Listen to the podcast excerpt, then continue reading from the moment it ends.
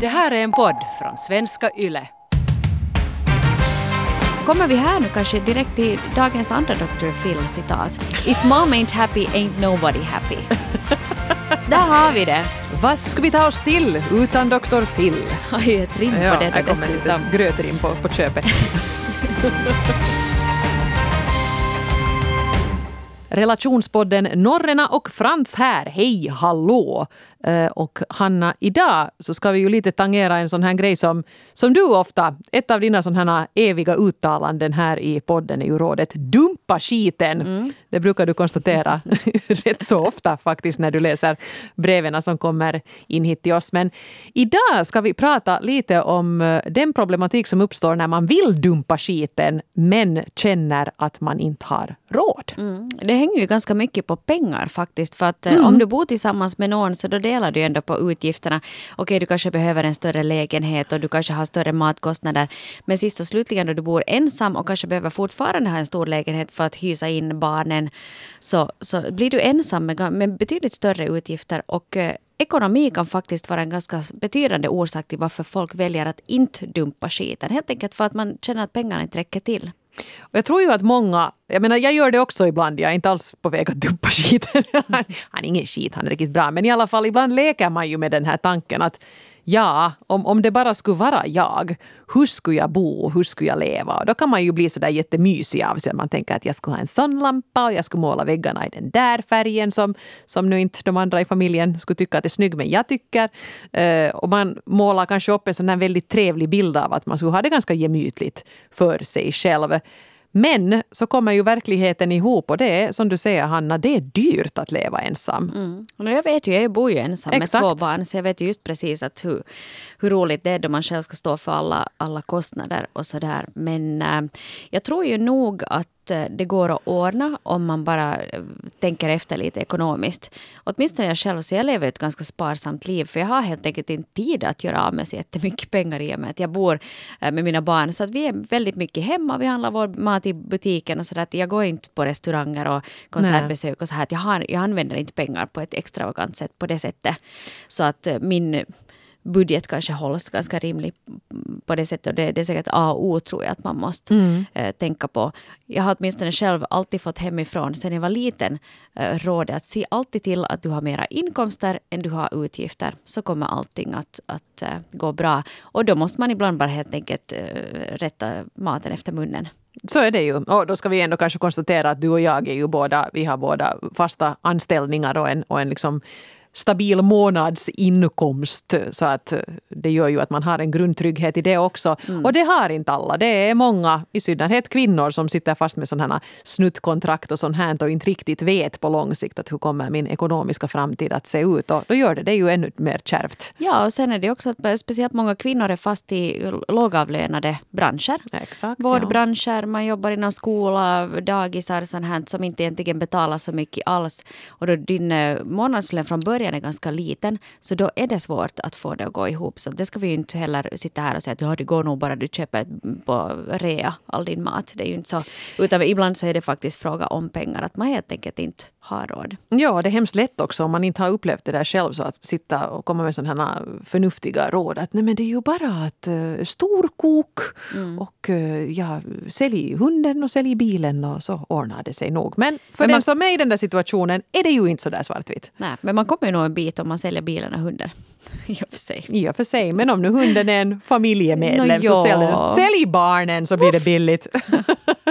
Ja, nej. Nej. men, men sanningen att säga alltså i Finland så finns det väldigt många barnfamiljer speciellt som lever eh, i fattigdom. Så att det här är ju någonting nog som är ett, ett problem. Och, och vi ska försöka ta och, och få kunna dela med oss av lite tips och råd som har kommit in från alla er där ute som har erfarenhet av det här med att ja, klara sig själv helt enkelt. Och, och kanske du där ute som lyssnar på det här och funderar på should I stay or should I go? Kanske kan få lite eh, tips och råd på vägen.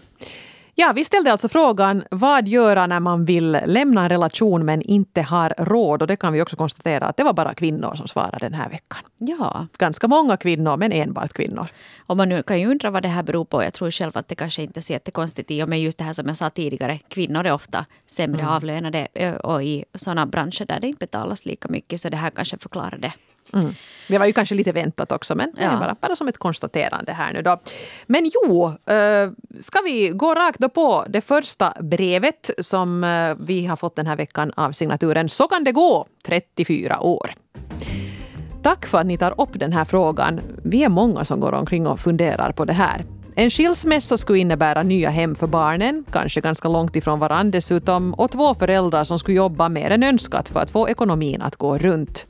Viktigt att kolla upp alla avdrag man är berättigad till ifall man separerar, till exempel lägre dagvårdsavgift som ensamstående. Själv tror jag att jag måste vänta tills barnen flyttar ut innan jag kan ta steget ur det här äktenskapet. Vi är tillsammans för barnen och för ekonomin. Så kan det gå, 34 år skriver jag så. Mm. Jag blir ju lite ledsen då jag läser det här. Vet du att mm. uh, vi, vi kommer att vara tillsammans i många, många år ännu. Helt enkelt på grund av barnen och på grund av ekonomin.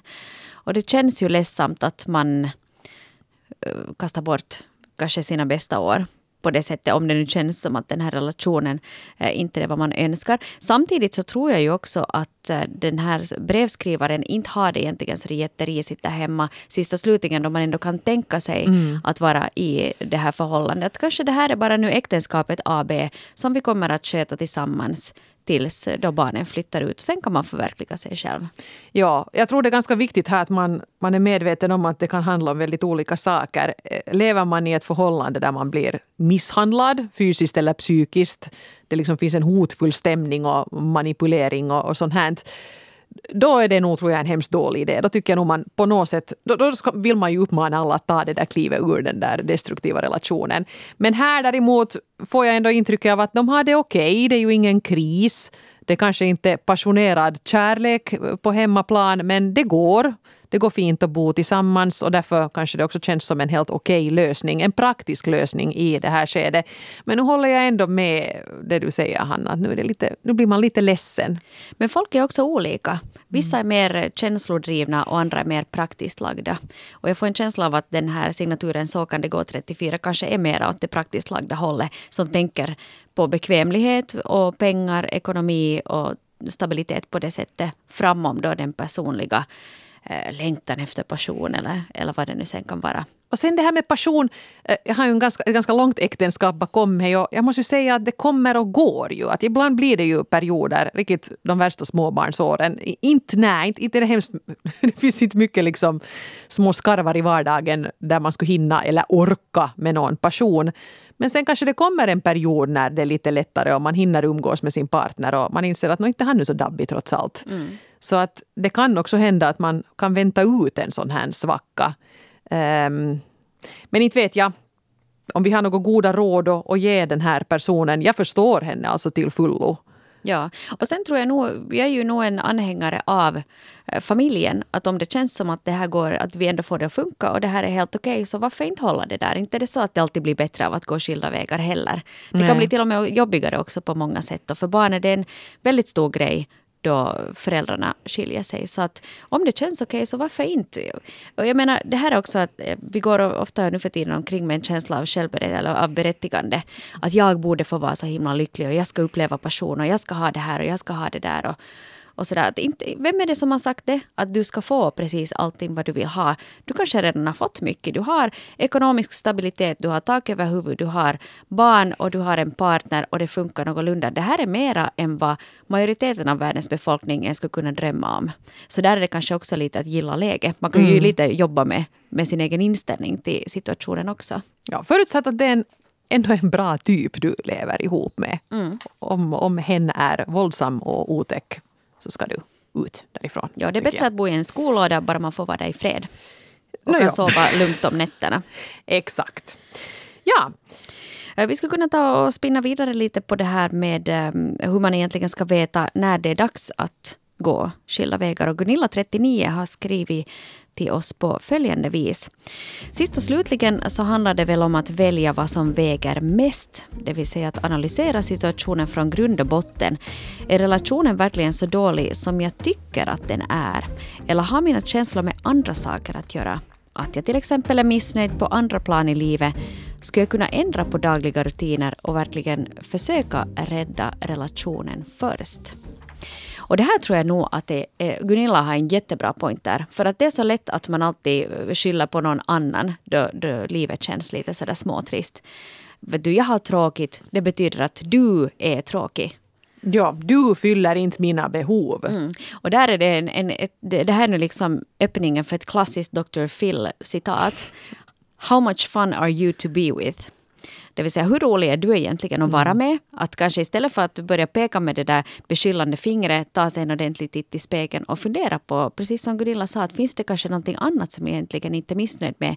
Om jag skulle tillföra saker som gör mig gladare, skulle kanske relationen också då bli gladare. Kanske jag skulle kunna tillföra mera till den här relationen mm. på grund av det.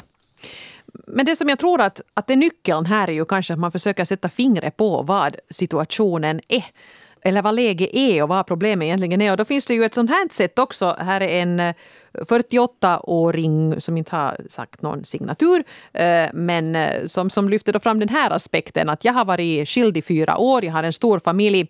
Mitt råd är stanna upp och sök hellre Jesus hela familjen. Det är den rätta lösningen, för då försvinner alla problem, tro mig. Be tillsammans om ödmjukhet och vägledning skriver lite till här ännu. Men i alla fall, det här gör man ju som man gör beroende på om man är troende och vad man tror på. Jag tänker ju att det här med att, att be och säga väldigt tydligt då till Herren att det här är mitt problem som jag vill ha hjälp med. Det är ju lite samma sak som att prata med Dr. Phil. Mm. Dr. Phil där uppe i himmelriket. Att man formulerar att det här är, är liksom the issue. Ja, och jag tror att, att det att man är ärlig med situationen så är ju första steget till en förändring. Och där kanske det att är det sen då liksom eh, Jesus eller är det en, någon annan högre makt som du vänder dig till eller är det kanske bara universum överlag? Att det har egentligen inte så stor skillnad. Ingen har någonting med det att göra. Vem eller vad du vänder dig till. Men just det här att man eh, formulerar sina tankar, konkretiserar dem och verkligen funderar på att vad kan vi göra åt det här och kan jag få hjälp någonstans ifrån? Är det sen då från Herren eller är det från Kela? Men varifrån kan den här hjälpen komma? Precis. Men i alla fall börja där med att just som, som den här tidigare brevskrivaren skrev här, Gunilla hette hon visst, att försök definiera vad problemet är. Att är det nu bara det att ni inte tycker om varandra mera eller är det någonting som ni skulle kunna ändra på? Och sen kan man ju också få mycket tröst, har jag förstått. Nu är jag inte speciellt eh, religiös av mig själv, men jag förstår och, respekterar den här kraften i att du får tröst av att tro på någonting. Mm. Och, och det, det, känns ju inte kanske så jättemodernt. Det är många som säger att det är töntigt att höra till kyrkan. Men om du får kraft och hjälp av att till exempel eh, be eller vända dig till en högre makt så det är ju bra och det är ju härligt om du får den styrkan någonstans ifrån. Ja, och apropå den högre makten, jag menar kyrkan är ju sådana som kan hjälpa i sådana här situationer också. Och kyrkan har många fina mm. instanser också som kan hjälpa. Där finns familjerådgivning, där finns Precis. terapeuter, det finns uh, familjegrupper, präster, uh, diakoniverksamhet. Det finns jättemycket fint som kyrkan Uttryckligen gör. för sådana som inte har pengar. Ja. Så det är ett sånt ställe man kan söka sig till. Shout-out här, hej, till alla präster som lyssnar på den här podden. För ni är ganska många. Ja, jag, jag vet inte vad det beror på, men vi har hört ryktas om och, och flera präster har närmat sig oss också. Att, ja, hej, att vi lyssnar på, på det här. På bokmässor eller när jag har varit någonstans och uppträtt med mina böcker och sånt. Så, så det är absolut överlägset den vanligaste yrkeskategorin när någon kommer fram och säger att hej, jag lyssnar alltid på er podd. Ja, jag är präst. Men jag tror nog att det ligger någonting i det därför att folk brukar ju eh, ha en tendens att speciellt då livet blir riktigt svårt och knepigt. Det är då man kanske gå tillbaka till någon typ av barnatro. Det är kanske då man vänder sig till en präst eller någon typ av andlig vägledare. Så jag tror att eh, präster och folk som jobbar till exempel inom kyrkan säkert träffar jättemycket människor som är i svåra situationer. Mm. Ja. Kul med präster som lyssnar. Hoppas ni blir ännu flera. Tipsa en präst i din närhet om Norrena Frans relationspodd. Eh, apropå det, här var ännu ett brev som, eh, som lite tog fasta på det här samma att, att hitta det där som egentligen är det som gnaver. Och här var signaturen C, 46 år, som berättar att jag har inte skilt mig så jag har inte erfarenhet av det. Men jag var i den situationen att mycket i min relation var jobbigt i ett halvt år eller mera. Men jag fick med min man till parterapi och så sa jag upp bekantskapen med min pappa och min bror istället. Det gällde att hitta gifte i vår relation. Den kom utifrån och nu när det är borta så är allt bra igen. Intressant. Men det där är kanske tillbaks lite till det där att man, man eh, skyller direkt på partnern om livet känns tråkigt. Då felet kanske ligger hos någon helt annan, till exempel då en nära släkting eller eller någon annan som förpestar tillvaron för en. Och där är det ju jättebra att den här parterapin kunde hjälpa till att hitta vad det där egentliga problemet är. Att problemet låg inte i relationen utan det var någonting annat som kastade in dynga i den här vet du, torktumlaren som kallas familjerelationen. Ja. Och sen så blev allting liksom besudlat. Ja, jag kan ju tänka mig det där. Men jag vet inte alls vad den här situationen var men jag föreställer mig kanske att den här kvinnan då blev lite fast i någon sorts lojalitetsdragkamp där. Att skulle hon liksom vara lojal mot sin man eller då mot sin släkt och de kanske hade kommit på kant med varandra. Och så fort den konflikten försvann så insåg hon att relationen funkar riktigt bra. Så det var ju fint. Mm. Det är tråkigt förstås att det skar sig med, med släkten men ibland hjälps det inte. Mm. Vi ska ta och gå in lite här nu i pengaträsket för sist och slutligen så handlar det ju ganska mycket om euron och sen det här med att uh, skilja sig och gå vidare och att lära sig och klara sig själv. Och, och det gläder mig att så många av er har skrivit in att det faktiskt går att klara sig själv och att man hittar lyckan bara man vågar ta det där steget. Uh, Minna 50 har skrivit in till oss på följande sätt. Jag har lämnat min man efter många år och förlorade allt. Jag har fått eh, köpa saker på loppis, mina föräldrar har hjälpt mig, socialen har hjälpt mig och även Röda Korset. Jag ångrar inte att jag lämnade min exman. Det var det bästa jag har gjort och äntligen så lever jag ett lugnt och bra liv med fina vänner. Jag är fri singel och får ägna mig åt mina intressen. Mina barn finns vid min sida och jag älskar livet. Äntligen så har jag hittat mig själv. Inga pengar i världen kan ersätta den känslan där ett riktigt peppande brev för dig som går och funderar på om det skulle vara dags att klara sig själv. För så här tror jag ju, det är ganska många av er som har skrivit det här eh, eh, väldigt liknande brev. Att det var kärvt, det var svårt och, och vi fick nog hanka oss fram där i början. Men att idag är jag lyckligare än någonsin eh, fast jag är ensam. Ja. Och jag tror nog att, att det, vi har pratat om det här tidigare också. Det, kan, det behöver understrykas eh, flera gånger. det är just det här att, att vårt samhälle är uppbyggt så kring den här tvåsamheten och kärnfamiljen. Och det här med att man måste ha en partner för att vara lycklig och lyckad. Och det är ju uppenbarligen inte så. Eh, att hitta sig själv och känna sig tillfreds med den man är det är väl kanske det närmaste du kan komma den här ultimata kärnan av att vara lycklig och tillfreds med sig själv och sitt liv. Mm. Signaturen Lycklig mamma, 50 år, eh, har lite liknande här. Eh, skriver att leva i ett dåligt förhållande det är inget värt. Ekonomiskt var det jäkla tufft men jag har jobbat sex dagar i veckan för att få ihop pengar. Mina föräldrar och min syster hjälpte då det riktigt var kris. De köpte en matkasse nu och då och det var till stor hjälp. Mina flickor mådde psykiskt bättre när pappan flyttade ut för de hade ju känt på sig att allt inte var okej. Det var lätt att kasta ut honom när han hade blivit fast för otrohet. Det fanns inga val, jag måste bara klara mig. Signatur Lycklig mamma, 50 år. Mm. Det är nog en bra poäng det där med, med barnen, för som vi var helt inledningsvis inne på med det här att det kan ju vara en lösning att man nu försöker hålla sig kvar i den där relationen om den nu känns ändå helt okej okay, eh, för barnens skull. Men jag undrar också lite det där att om du sen skulle vara ett vuxet barn som har flyttat hemifrån och i samma sekund så far mamma iväg och säger att äntligen är jag fri. Så nu ska man ju känna sig lite sådär att nej men att inte skulle ni nu ha behöva. Att mm. har du faktiskt liksom nu gått här i tio år och varit olycklig för min skull. Det, det är en ganska hemsk liksom, börda att sätta egentligen på det där barnet. Ja, och inte vet jag heller att om man behöver leva hela sitt liv bara med barnens bästa i tanken. Givetvis, jag menar det kommer det helt självklart att man ska sköta om sina barn och, och, och sköta dem så bra som möjligt. Det är inte frågan om det. Men att om du är olycklig och, och, det är mycket bråk hemma eller det är dålig stämning så inte tror jag att någon mår riktigt bra eh, av det heller. Kommer vi här nu kanske direkt till dagens andra Dr. Phil citat. If mom ain't happy ain't nobody happy. Där har vi det. Vad ska vi ta oss till utan Dr. Phil? Ju ett rim på ja, det. Här kommer lite grötrim på, på köpet. Men jag tror nog det är sant det här. Och, och sen att, att uh, alla börjar må bättre psykiskt också då pappan flyttade ut. Det tyder ju på att, att där har, allting har inte varit okej. Okay. Och sen just att då han blev fast för otrohet så var det den här sista spiken i kistan. Ibland kan det ju behövas någonting konkret som får en att ta det där steget ut. För Ja. att eh, man, många, man, man kanske segar på i en relation som är sådär halvrisig. Och eh, man, det finns inte egentligen någon konkret orsak till att man skulle verkligen då ta sitt pick och pack och gå skilda vägar. Men sen fast att det är otrohet eller det är någonting annat som har hänt, då det inte finns något alternativ, något mera. Så då kanske man äntligen tar det där steget, vågar ta det där steget och måste ta det.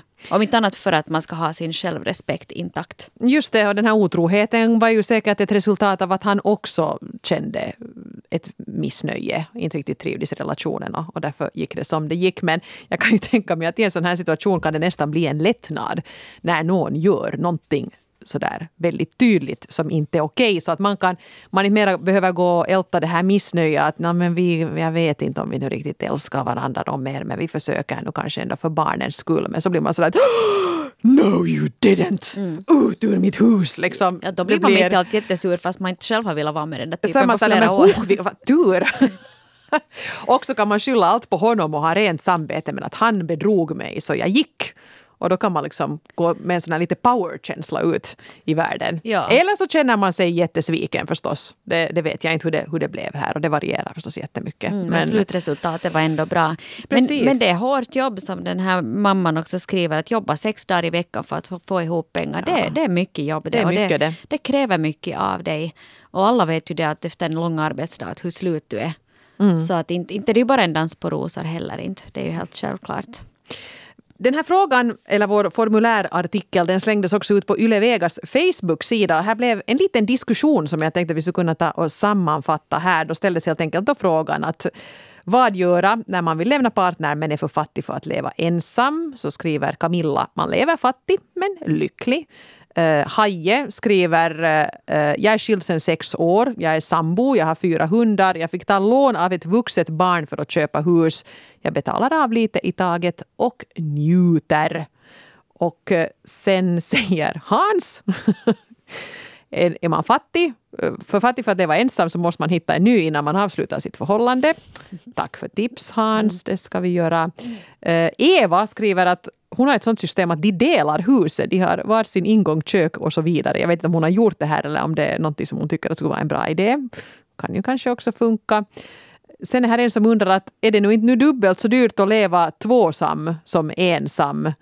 Varpå han blir tillrättavisad av en som säger att nej, det är ju inte så att alla kostnader fördubblas automatiskt för att man är två, utan man delar ju det på ett annat sätt. Det vet säkert du Hanna mycket väl. Ja, det tror jag. Många andra också som är ensamstående och har barn. Att det att du har barn så behöver du en större lägenhet än om du skulle vara äh, singel. Då skulle du kunna bo i en etta helt bra. Om du har bara, eller en tvåa, vet du, du har ett sovrum och ett kök och sådär. Men sen att om du har fast två barn, mina barn börjar vara så stora att de behöver egna rum. Att det kräver lite mera Eh, kvadratmetrar att få allting att funka. Speciellt när du börjar ha barn i tonåren som behöver den där dörren att stänga om sig. Okej, det här är kanske ilandsproblem, men i alla fall att, man, att det kräver lite mera eh, kvadratmetrar så det kräver också mera euron i månaden för att kunna betala för det här. Men där kanske man kan då istället fundera på att kan jag byta område var jag bor? Kanske jag inte har råd att bo kvar i just det här området, men vad om jag åker tre kilometer åt det där hållet? Finns det där någonting som kanske skulle passa min budget bättre. Att, att man kanske också måste förstå det att man hamnar också att uh, kompromissa med vissa grejer. Och det som jag nu har lärt mig när jag har läst era brev, det är många av er som, som har gjort det här, som faktiskt har, har lämnat en relation och haft en kärv period där först som intygar att, att det blev ju bättre sen efter en tid. Att det kan hända att det blir en sån här övergångsperiod när man får bo i ett ganska skruttigt hem, inte riktigt har några prylar, inte har det så hemskt trivsamt, men att man sen kommer på rätt köl. Att om man har det lite eländigt där i början så det behöver inte alls vara så som livet kommer att se ut framledes utan man kan komma vidare. Här var till exempel någon som skrev att eh, Först var det tufft men, men nu har hon faktiskt ärvt ett hus och själv haft råd att ta lån för att renovera det och, och nu har hon det egentligen ganska fint. Mm. Så att så kan det också sluta. Ja, livet kan servera dig sen nya möjligheter lite längre fram. Att det behöver inte alltid vara så som det är nu. Du kanske får nya arbetsmöjligheter, du kan, det kanske händer någonting annat. Kanske du träffar en miljonär. De brukar ju man de- kunna träffa i matbutiken ibland. Ja, det är ju det. Är det. Kolla vem som har ett, ett svart Amex-kort och så går du efter den. Hej, äh, här är signaturen Nöjd och lycklig mamma 40 har skrivit in äh, också om hur man egentligen går tillväga då det gäller att börja dela på gafflarna. Faktiskt nästan bokstavligen äh, i det här brevet. Då vi flyttade så tog vi med oss hälften av Muminmuggarna, våra kläder, mobiler, en del av barnens leksaker och deras sängar samt de möbler som jag ärvt av min släkt. Det var några skåp och ett slitet matbord och några stolar. Allting annat så skaffade vi från scratch med hjälp av släktingar, vänner, loppis och 500 euro stöd från socialen. Jag lånade en del pengar till garantihyran av min moster och en del fick jag som gåva av min svärmor. Med bostadsbidrag blev inte hyran för mycket för en vuxen att bära. Men allt som kom in, lön, barnbidrag, underhåll pappan betalade till sina barn, gick åt. Tufft och stressigt var det, men vi, barnen och jag, fixade och jag har inte ångrat en sekund efter det. Vi skapade vårt eget hem och ett nytt liv. Jag har aldrig varit så här lycklig och det har gått nästan fyra år nu. Min ekonomi har blivit stabilare, men tack vare att jag fick en större summa av min mamma och kunde köpa en egen lägenhet nästan utan lån. Ja, precis. Det kan ordna sig sen med tiden. Ja, och sen är nog det här liksom med att be om hjälp. Vi är ganska dåliga på att be om hjälp och jag tror nog att eh, Och ta emot hjälp Ta när sån emot här hjälp, ja. Och sen just att det är så där krisigt att kanske de, de flesta av oss har ändå någonting att avvara. Att har, har vi en vän som är i, i nöd kan vi säkert hjälpa till med att men hej, här får du några täcken och kuddar eller här kan du få lite galonkläder till barnen eller vi har en soffa som står här som vi inte använder. Ta emot pengar, våga låna pengar av andra om det blir så att du, att du kanske behöver lite pengar för att komma igång att eh, just det där med att våga ta emot hjälp, så, så det, det får man göra. Varför skulle du ha vänner och släktingar om inte du skulle kunna be dem om hjälp då det verkligen krisar sig? Och det är ju lite så här, what goes around comes around. Om du tar emot hjälp nu, får dig på fötter, då kommer du att kunna hjälpa i framtiden. Du kanske, kanske hjälper dina barn i framtiden när de är i en liknande situation och sitter fast i en dålig relation. Och du kan, och du kan vara den där som griper in och säger att "Hej, jag kan låna lite nu här till den där lägenheten. Mitt i allt är du där. Men det kanske förutsätter att du tar emot den här hjälpen nu. Ja, det, det är ju förstås det att alla har ju inte heller vänner och släktingar som har möjlighet att hjälpa en ekonomiskt. Att har, du- har du kanske pensionerade föräldrar som just, just får ihop det till sitt eget liv så Ja. kanske de inte kan ha pengar att hjälpa till med. Men som vi läste här tidigare också att ibland kan vet du bara en, en matkasse eller en begagnad halare göra jättemycket. Så att det behöver kanske inte vara att du måste kunna låna tusentals euron av, av mamma. Utan det kanske kan vara just de här små sakerna också som bara får dig att komma igenom veckoslutet tills lönen kommer in på måndag. Sen tänker jag en sån grej också här när man funderar på de här barnen och att oj nej, att mina barn, att nu blir det ju så fattigt då.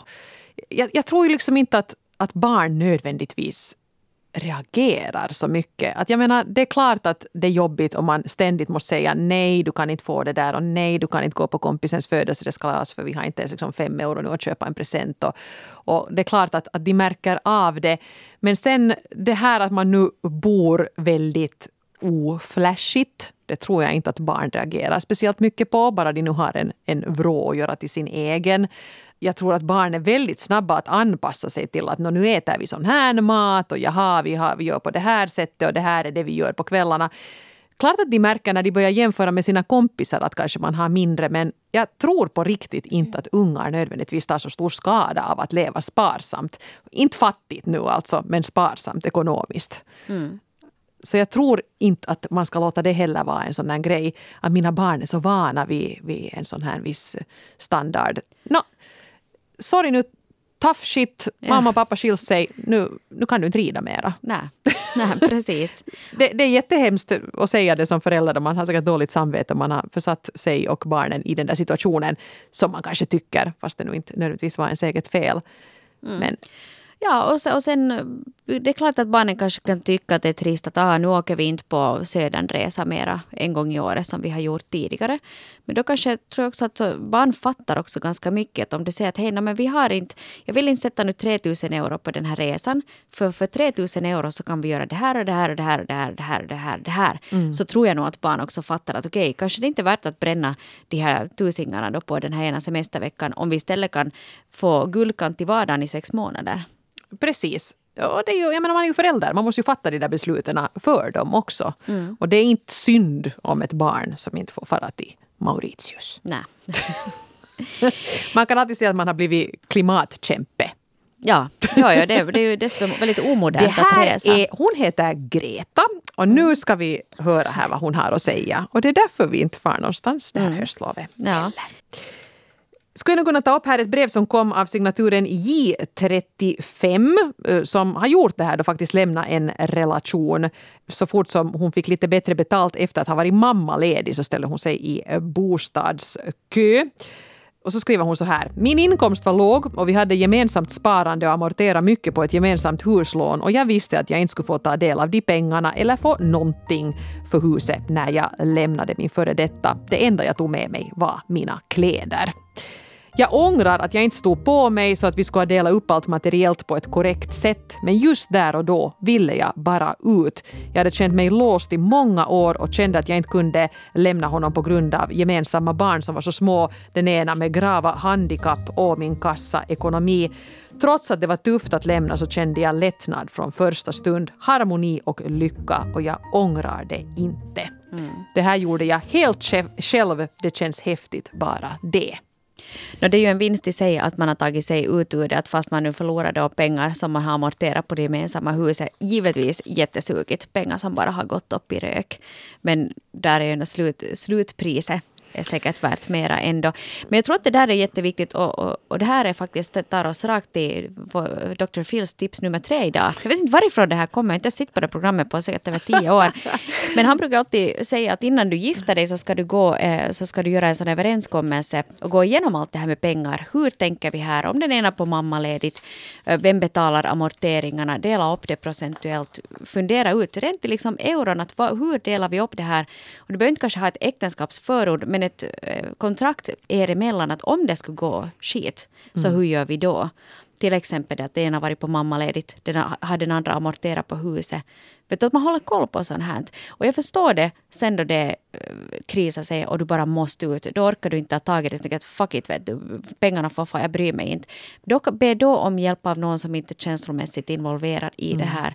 Du kanske har en, en kompis som, som är jurist eller du kanske känner någon som jobbar på på någon instans där, där någon kan hjälpa dig. Be dem kontakta någon som kan se till det. För att det är ändå väldigt mycket pengar. Jag menar om du säger att du har amorterat bort 10 000 på ett gemensamt huslån. 10 000 tar det ganska långt in på bostadsmarknaden när du ska starta ditt nya liv. Och du har ju lagen på din sida högst mm. antagligt här. Jag förstår bra det här man vill göra en struts och bara gömma huvudet i sanden och, och smita därifrån. Men faktiskt som den här som skrev till oss grämer sig lite i efterhand. Men jag tror det där som du säger att, att be om hjälp och också kanske be om någon som kommer och hjälper dig med den där flytten flytten. För att nu är det säkert ändå prylar som du skulle borde få med dig förutom dina kläder. Då.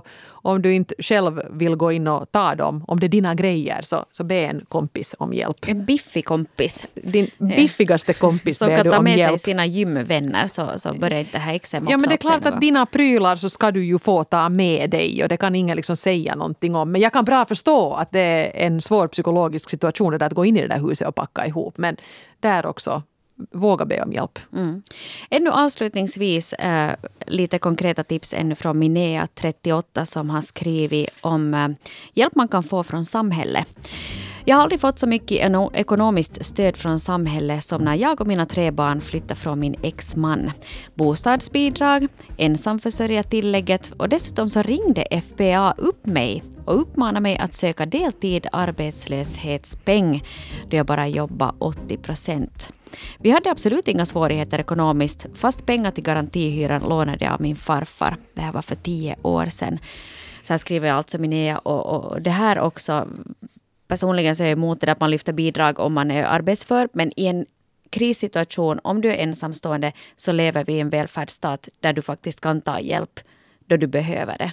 Så, så det här är att kolla upp det. Har du inte eh, energi och kraft själv att göra det, be en kompis göra det. Be din mamma ringa någonstans fråga om hjälp. För att, att det finns nog pengar att få där också. Som är gjorda helt enkelt för sådana situationer. Så, så jag menar, jag brukar tänka så här att har du betalat skatt hela ditt arbetsföra liv och sen behöver lite hjälp i något skede. Så det är därför vars, vi betalar skatt. Ja, så där tycker jag nog absolut mm. liksom att kolla upp vad det finns. För det, det är gratis pengar som kan hjälpa dig upp på rätt köl igen. Här kom just ett brev från Ella46 som skrev just det här. Kontakta socialen för de går igenom din ekonomi med dig och informerar dig om vilka bidrag du ska söka ja, ja för de det är inget stigma att ja. gå till socialen och be om hjälp. Det är därför de är där och det är du som har betalat för socialen. Precis, ja. Under och, bättre dagar. Och ingen att, av oss är någon sån här stöd och blankettexperter före vi hamnar nej. att fylla i dem. Så därför att, att gör de där samtalen, det är lite jobbigt. Men sen så vinner du så mycket mera på det sen i slutändan. Ofta tror jag att det är betydligt ljusare än vad du kanske tror när du är mitt i den där situationen och tänker att jag kommer aldrig att fixa det här och det blir bara eländigt. Inte nödvändigtvis alls. Mm. Och jag tycker det var nog faktiskt det som nästan alla som skrev till oss här eh, hade gemensamt. Ingen, inte en enda skrev att jag lämnar mitt ex och jag ångrar mig och det var bättre förr. Nej, ni har alla intygat att det blev bättre efter att ni hade tagit det här steget. Hey, vi hoppas att eh, du där ute som går i de här tankarna har fått lite, lite hjälp och råd och kanske lite stöd och pepp på att det går faktiskt att eh, gå skilda vägar och det mesta har en tendens att ordna sig om du vågar fråga om hjälp eh, be pengar av staten och släktingar. Men det finns hjälp att få. Och skäms inte, utan det är som det är. Och det är inte alls någonting som du ska gå omkring och beskylla dig själv för. Mm. Mm. Fortsätt gärna att diskutera den här saken på svenska.yle.fi till exempel. Man kan ju alltid skicka respons till oss på relationspodden yle.fi. Men så vill jag också flagga lite för vår sprillans nya Facebookgrupp som heter Relationspodden Norrena och Frans. Man måste ansöka om medlemskap och så godkänner vi er. Men skriv gärna någon liten hälsning. Eh, vad skulle ni vilja höra mer om i podden? Vad tycker ni är speciellt bra eller dåligt med den här podden och, och så här. Men välkommen med i den gruppen och där kan vi diskutera vidare. Mm. Ni kan givetvis också kontakta oss eh, direkt Uh, Maila oss som sagt på relationspodden yle.fi eller kontakta oss via sociala medier. Eva Frantz heter du, Hanna Norrena heter jag, så skriv in. Alla som närmar sig oss är alltid fullständigt anonyma. Så är det. Tusen tack till alla er. Vi hörs igen om en vecka. Hej då!